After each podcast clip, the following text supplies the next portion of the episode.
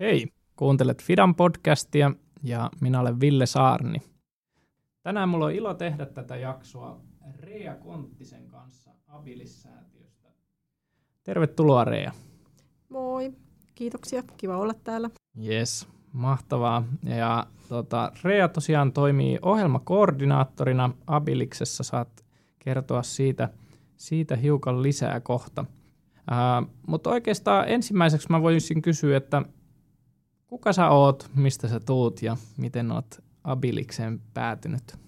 Hmm, pitkä tie. Uh, joo, mä oon Rea Konttinen ja Vantaalla asustelen 11-vuotiaan poikani kanssa. Uh, mun tie Abilikseen on varmaan alkanut itse asiassa Afrikasta aikanaan, eli on isän töiden perässä silloin lapsena, nuorena asunut Ugandassa ja Keniassa, Keniassa aikan, aikani. Ja sitten sen jälkeen palannut Suomeen ja itse asiassa vammauduin siellä, eli olen pyörätuolin käyttäjä. Ja tota, sitten sitä kautta ehkä nyt sitten ajautunut tänne vammaissektorille töihin. Tosin kouluaikana, kun opiskelin sosionomiksi, ajattelin, että ainakaan vammaissektori en mene töihin, koska mä nyt niin aika hyvin tiedän nämä hommat ja haluaisin tehdä jotain ihan muuta.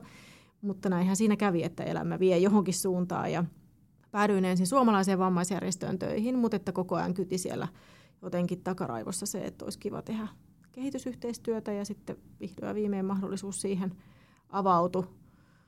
Siitä on nyt jo, onko siitä nyt yli seitsemän vuotta. Ja tota pääsi Abilikseen sitten töihin, eli Abilissäätiöön ja siellä sitten tehnyt tätä ohjelmakoordinaattorin työtä sen ajan. Tulin sinne alun perin ää, kehittämään Mekong-alueen toimintaa ja siellä meillä nyt sitten toimistoja onkin. Ja tällä hetkellä vastaa Vietnamin ja Myanmarin maaohjelmista. Okei. Kuinka pitkään muuten asuit ulkomailla? No loppujen lopuksi se oli vain neljä ja puoli vuotta. Näin jälkikäteen kun ajattelee, niin vaan. Koska toiset on asunut koko elämänsä, mutta se oli jotenkin aika mm, merkitykselliseen vaiheeseen. Että mä olin 12 vuotias, kun me muutettiin Ugandaan ja sitten 16, kun palattiin takaisin Suomeen, niin jotenkin aika semmoiset tärkeät vuodet, että ne on aika paljon vaikuttanut varmasti siihen, mitä, mitä mä oon tänä päivänä.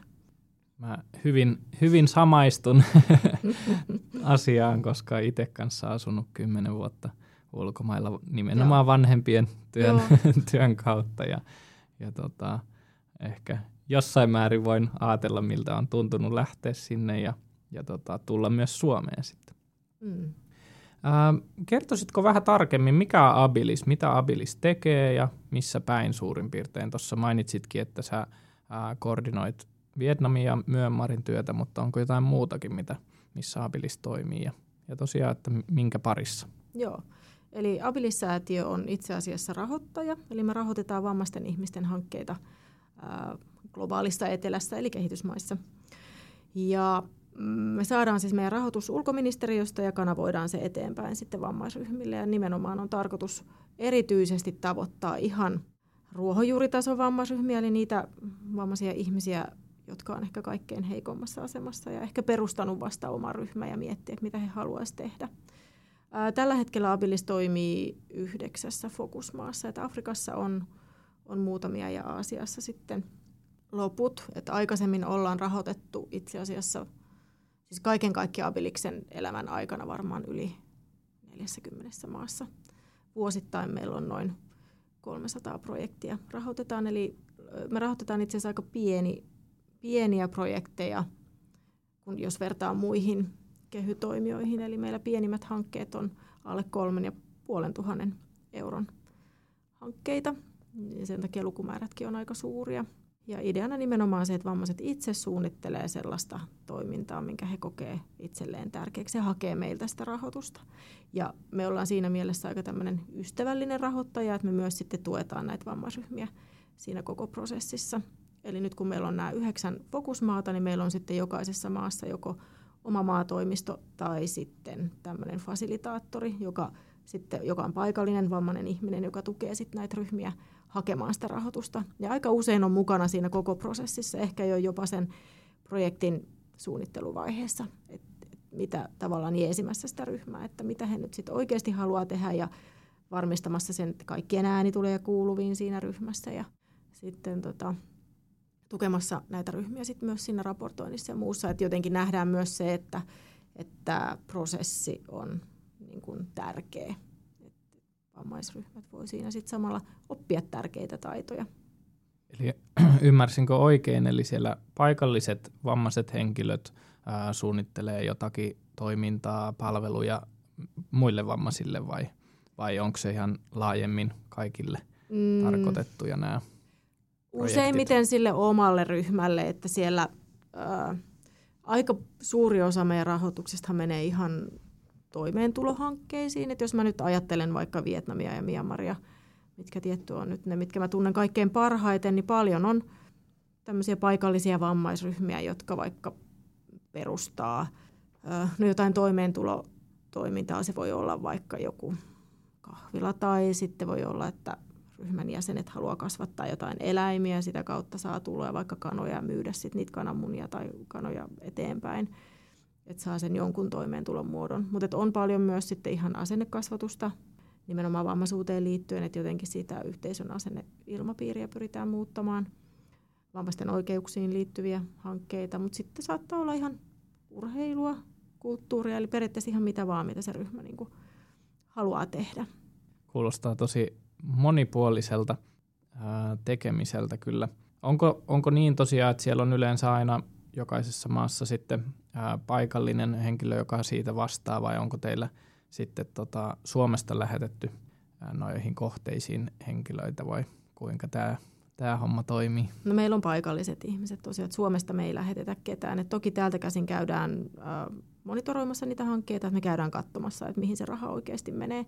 Mutta meillä on se paikallinen, no esimerkkinä nyt jos käytän Vietnamia ja Myanmaria, niin meillä on maatoimistot siellä, jossa on itse asiassa tällä hetkellä kummassakin toimistossa kaksi henkilöä töissä. Ja nämä henkilöt on paikallisia vammaisia ihmisiä, jotka sitten nimenomaan sitten tiedottaa ensinnäkin siitä, että meiltä voi hakea rahoitusta ja sitten auttaa ryhmäisen rahoituksen hakemisessa.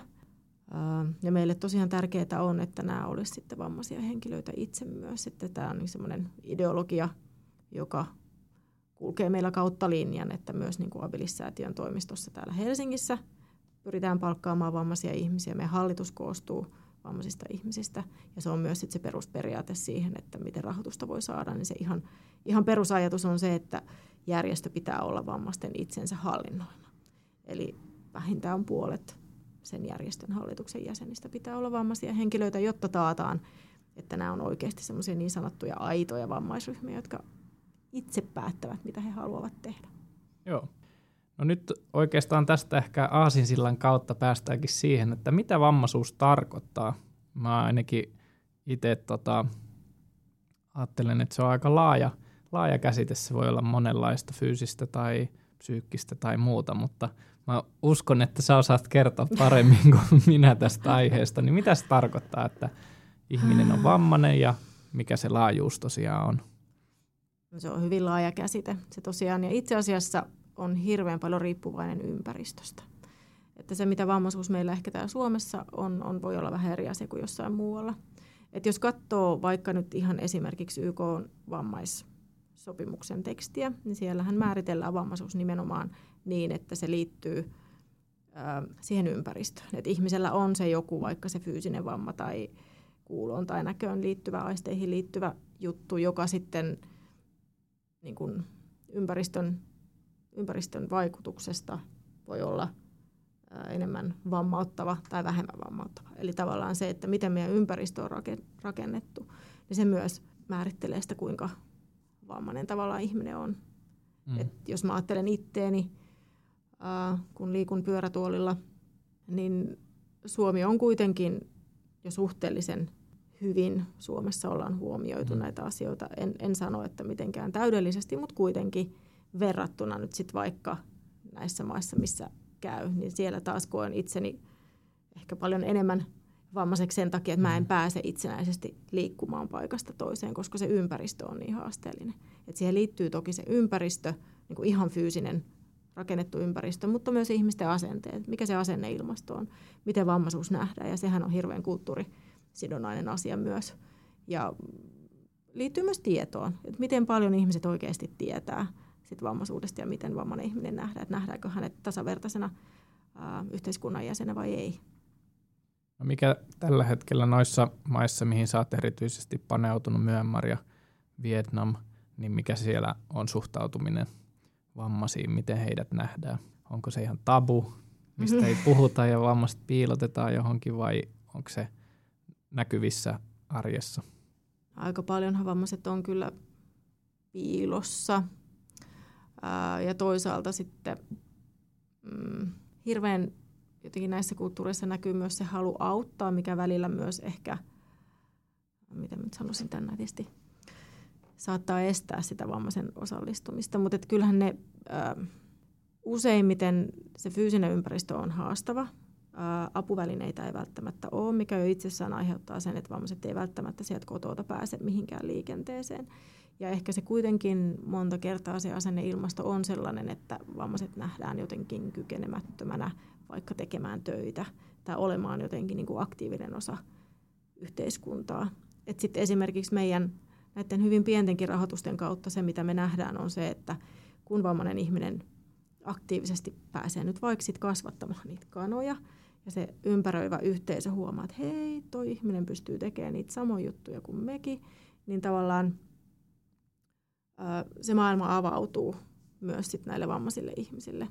Et muistan, mulla on ehkä hyvin vahvasti jäänyt mieleen niitä ihan ensimmäisiä reissuja. Mä olin Kambodsassa, kävin silloin vastasin vielä Kambodsan toiminnasta myös, niin oltiin myönnetty tämmöisiä mikroluottoja niin kuin näille ryhmille ja siellä tavattiin sitten yksi näkövammainen, vähän iäkkäämpi nainen, joka oli ihan kauhean kiitollinen siitä, että hän oli Abilikselta saanut vähän rahaa, että hän sai ostettua niitä kanoja, joilta hänellä oli siinä vaiheessa varmaan 40 kanaa juoksenteli mm. siellä pihalla.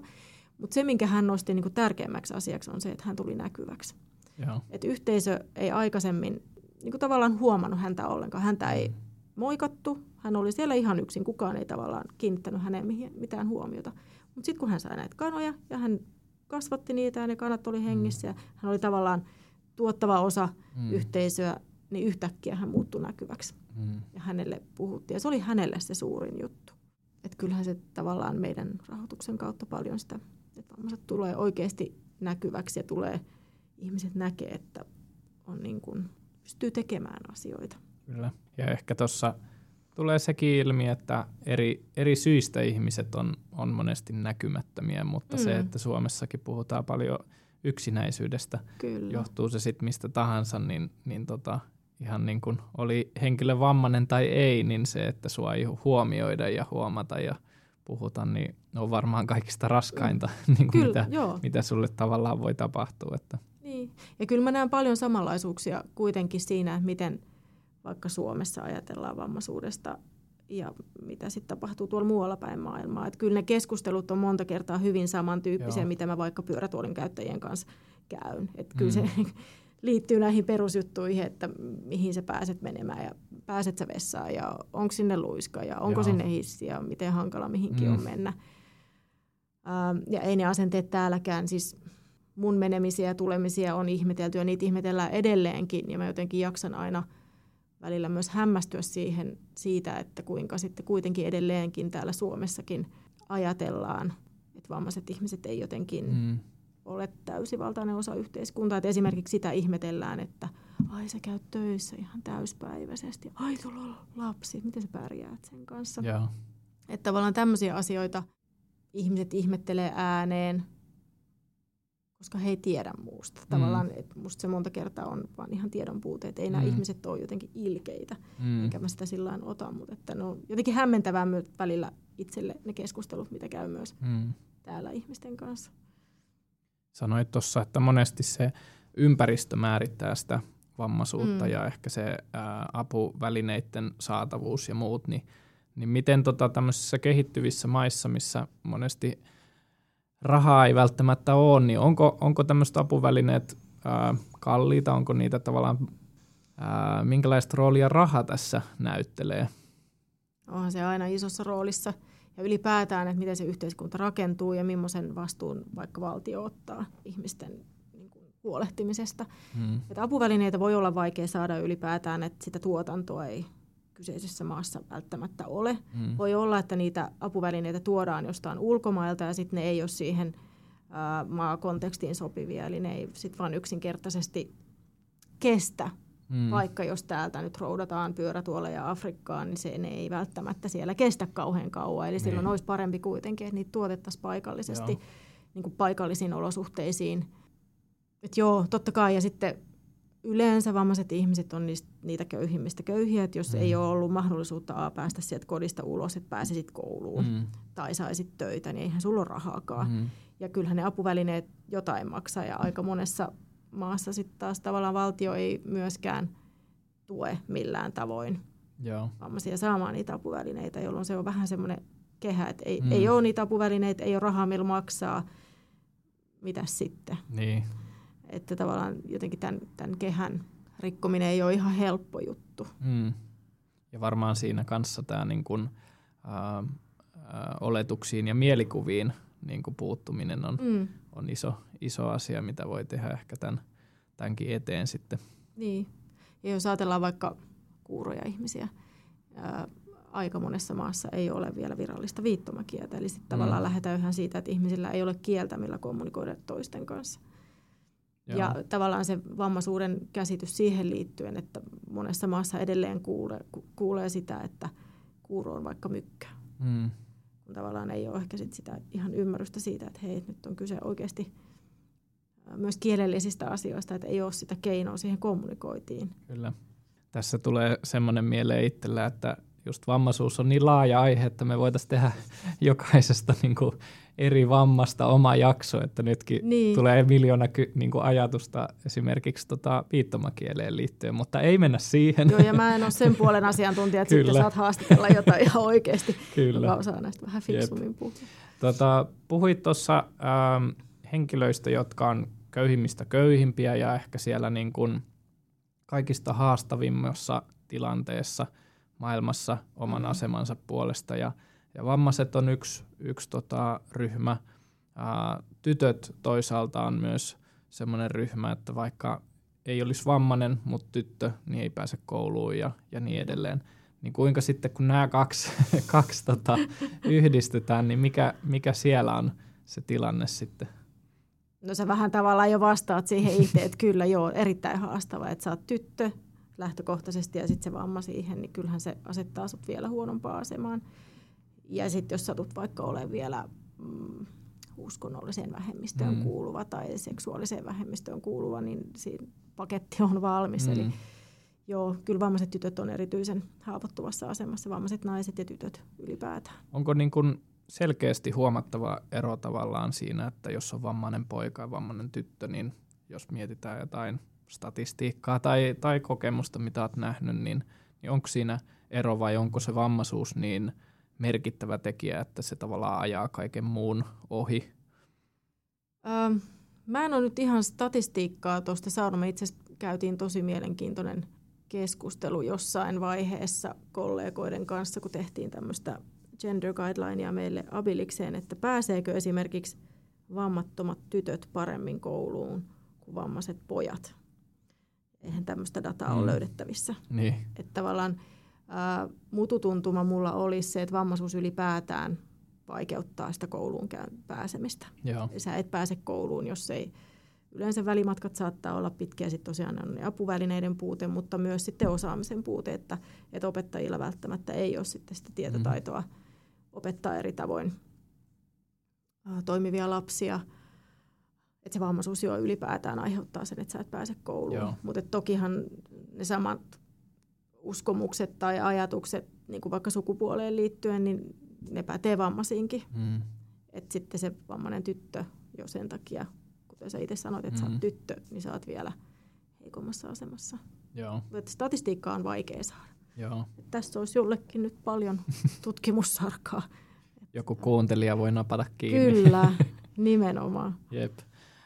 No mikä on, ehkä vähän ollaan, ollaan sitä tässä sivuttukin, mutta mikä on, niin kun, jos mietitään nyt vammaisia tyttöjä maailmalla, niin mikä on paras tapa edistää heidän oikeuksia, puuttuu siihen ää, rikkomukseen, mitä, mitä he kohtaa päivittäin ehkä? No, asenteet on varmaan, mistä kaikki aina lähtee, asenteet.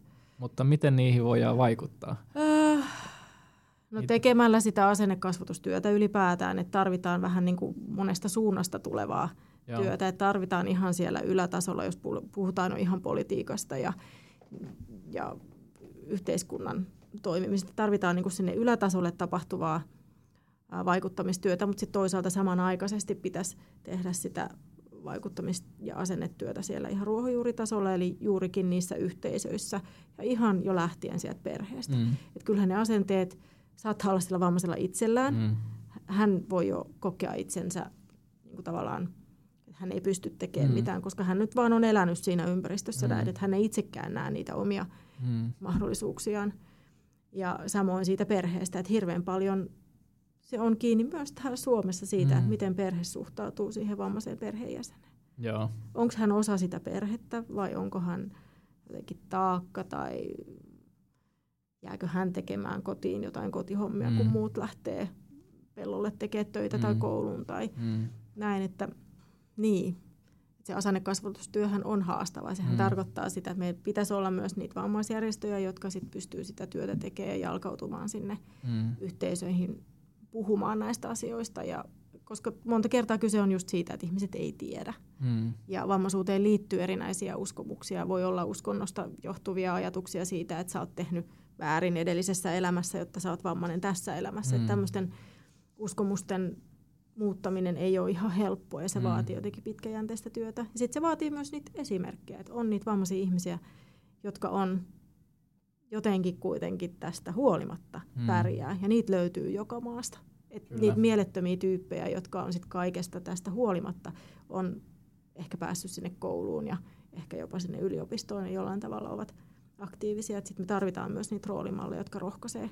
Et kyllä se mm, ihan jo omalla kohdalla ja mitä on nähnyt, niin se semmoinen vertaistuki on myös kauhean tärkeää, että vammaiset ihmiset näkee toisiaan ja pääsee juttelemaan niistä asioista – vammaisten lasten vanhemmat pääsee mm. keskustelemaan keskenään. Et siinä vertaistuessa on kyllä ihan mieletön Joo. voima, kun tajuaa, että hei mä en ole yksin tämän niin, asian kanssa. Kyllä, kyllä. Pätee meihin kaikkiin niin. eri osa, elämän osa-alueilla. Näinpä. Ja ehkä tämäkin on, on hyvä esimerkki siitä, että mm. vammaiset ihmiset on ihmisiä siinä, missä muutkin. Samat asiat pätee, pätee niin. että se vertaistuki ja muut, mm. ää, mitä välttämättä – ihminen, joka ei kohtaa päivittäin vammaisia, niin ei ymmärrä sitä. Niin, kyllä. Kyllä itse varsinkin kun miettii omaa elämää, niin kyllähän ne liittyy niin kuin myös, vaikka se vertaistuen tarve, niin eri elämänvaiheisiin. Vaikka silloin, mm. kun lapsi oli ihan pieni, mm. niin kyllä mä niin kuin tärkeimmäksi viiteryhmäksi koin ne muut äidit, jotka kökki siellä hiekkalaatikolla. Mm. Et siellä vaihdettiin niitä kokemuksia, mm. niistä, että mitä ne lapset nyt sitten touhuskaan siellä ja mi, mitä, millaisia mm. juttuja käytiin läpi, niin se oli se juttu, minkä äärellä oltiin, eikä suinkaan, että ei mulla se vammaisuus ole se, mikä määrittelee mun elämää koko ajan. Joo.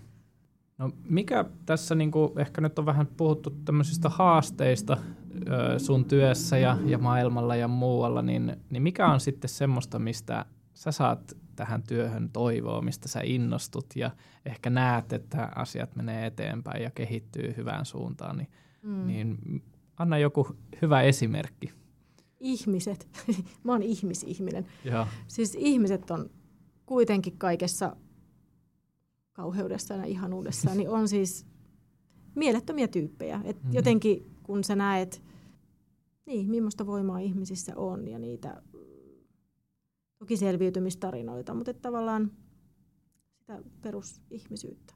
Että mm. ihmisten takia mä tätä työtä mm. teen, että mm. jotenkin mä koen kuitenkin sen tärkeäksi. Koen varmaan ne isoimmat asiat, mitkä antaa mulle tässä työssä, on se, että sit pääsee oikeasti kuitenkin käymään siellä eri maissa ja näkemään niitä ryhmiä keskustelemaan ihmisten kanssa, mm. mitä, mitä ne on tehnyt ja mitä vaikka nyt se Abiliksen rahoitus on mm. heille merkinnyt.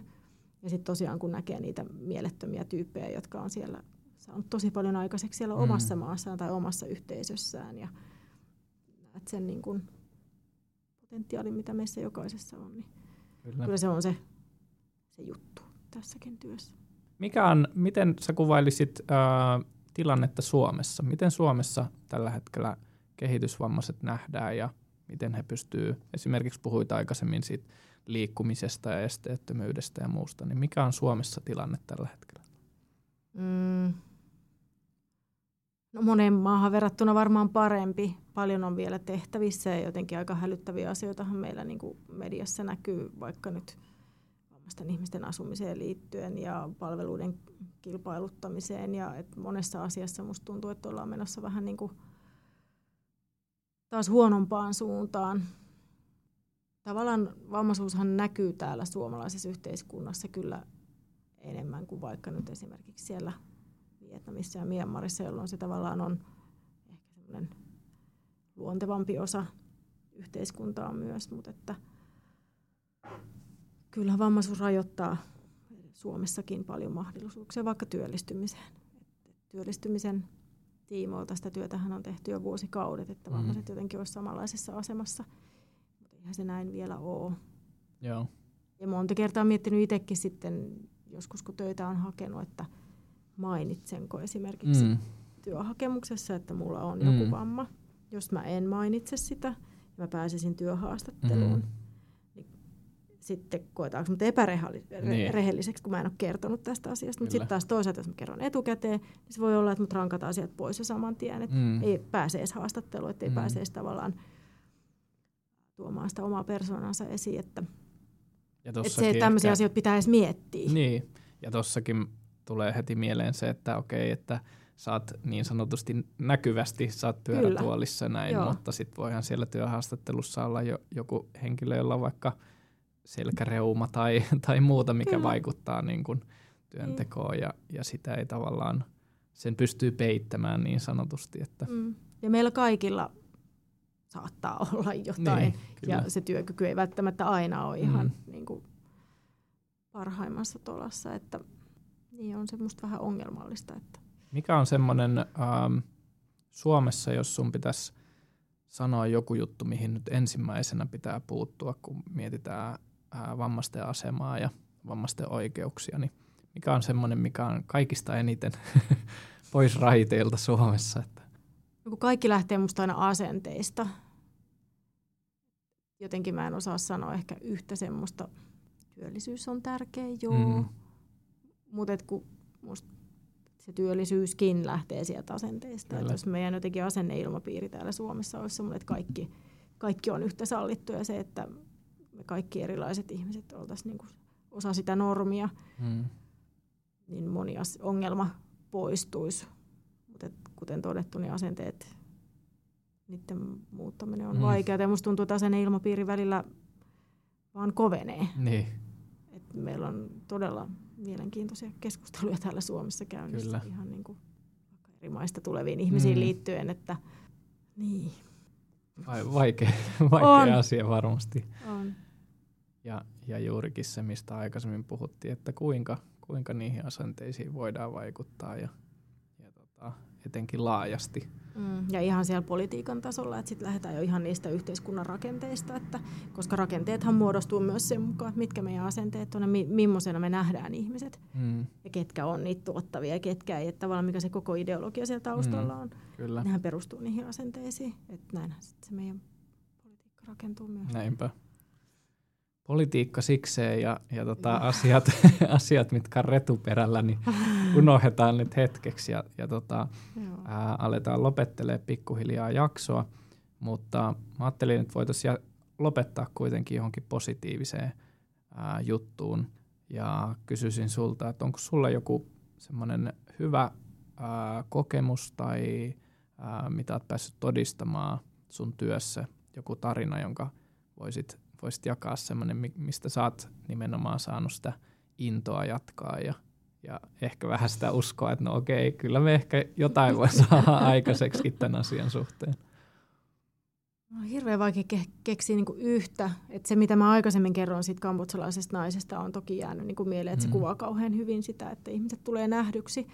Mutta mm, kyllä se ylipäätään on se, kuinka ihmiset voimaantuu tavallaan pienienkin toimien kautta ihmisten elämä saattaa muuttua tosi paljon ja sitten se on jotenkin ihana nähdä näitä ryhmiä, joissa sitten ihmiset jotenkin löytää sen oman voimansa. Et erityisesti ehkä nyt tulee mieleen kuitenkin Vietnamissa näitä naisryhmiä ja mm. siellä oli itse asiassa yksi nuorten ryhmä, aika sillä vasta perustettu ja he haluaisivat tämmöisen projektin seksuaali kasvatukseen liittyen, Joo. koska kuitenkin sitten taas ne asiat on myös aika lailla Mm. tabu vielä Mm. siinä yhteiskunnassa, että kauheasti ei näistä puhuta. Mm. Ja mm, seksuaalinen väkivalta on yleistä mm. ja tavallaan sen, sen tabun rikkominen, että tästä aiheesta voisi puhua ja että Mm. vammaiset on erityisen jotenkin alttiita Joo. erinäiselle hyväksikäytölle.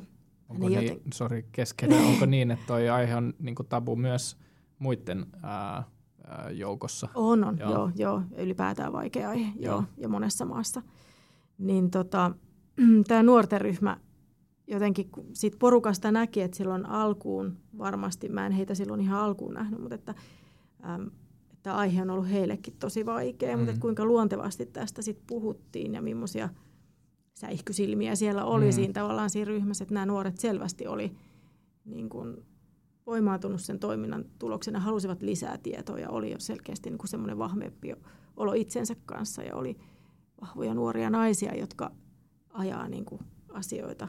Et, isoja asioita voi tapahtua niin kuin tosi pienessä ajassa. Sitten kun se ihminen löytää tavallaan sen, että hei, tämä on mun juttu ja jotenkin, että mä oon hyvä ja arvokas ja kuinka paljon siitä tulee sit sitä voimaa, niin se on se suuri juttu. Se Kyllä. on niin kuin ihana nähdä. Siitä itsekin sitten taas saa sitä voimaa, että toiset ihmiset ja Mm. sisäinen voima. Kyllä. Tosi laaja aihe.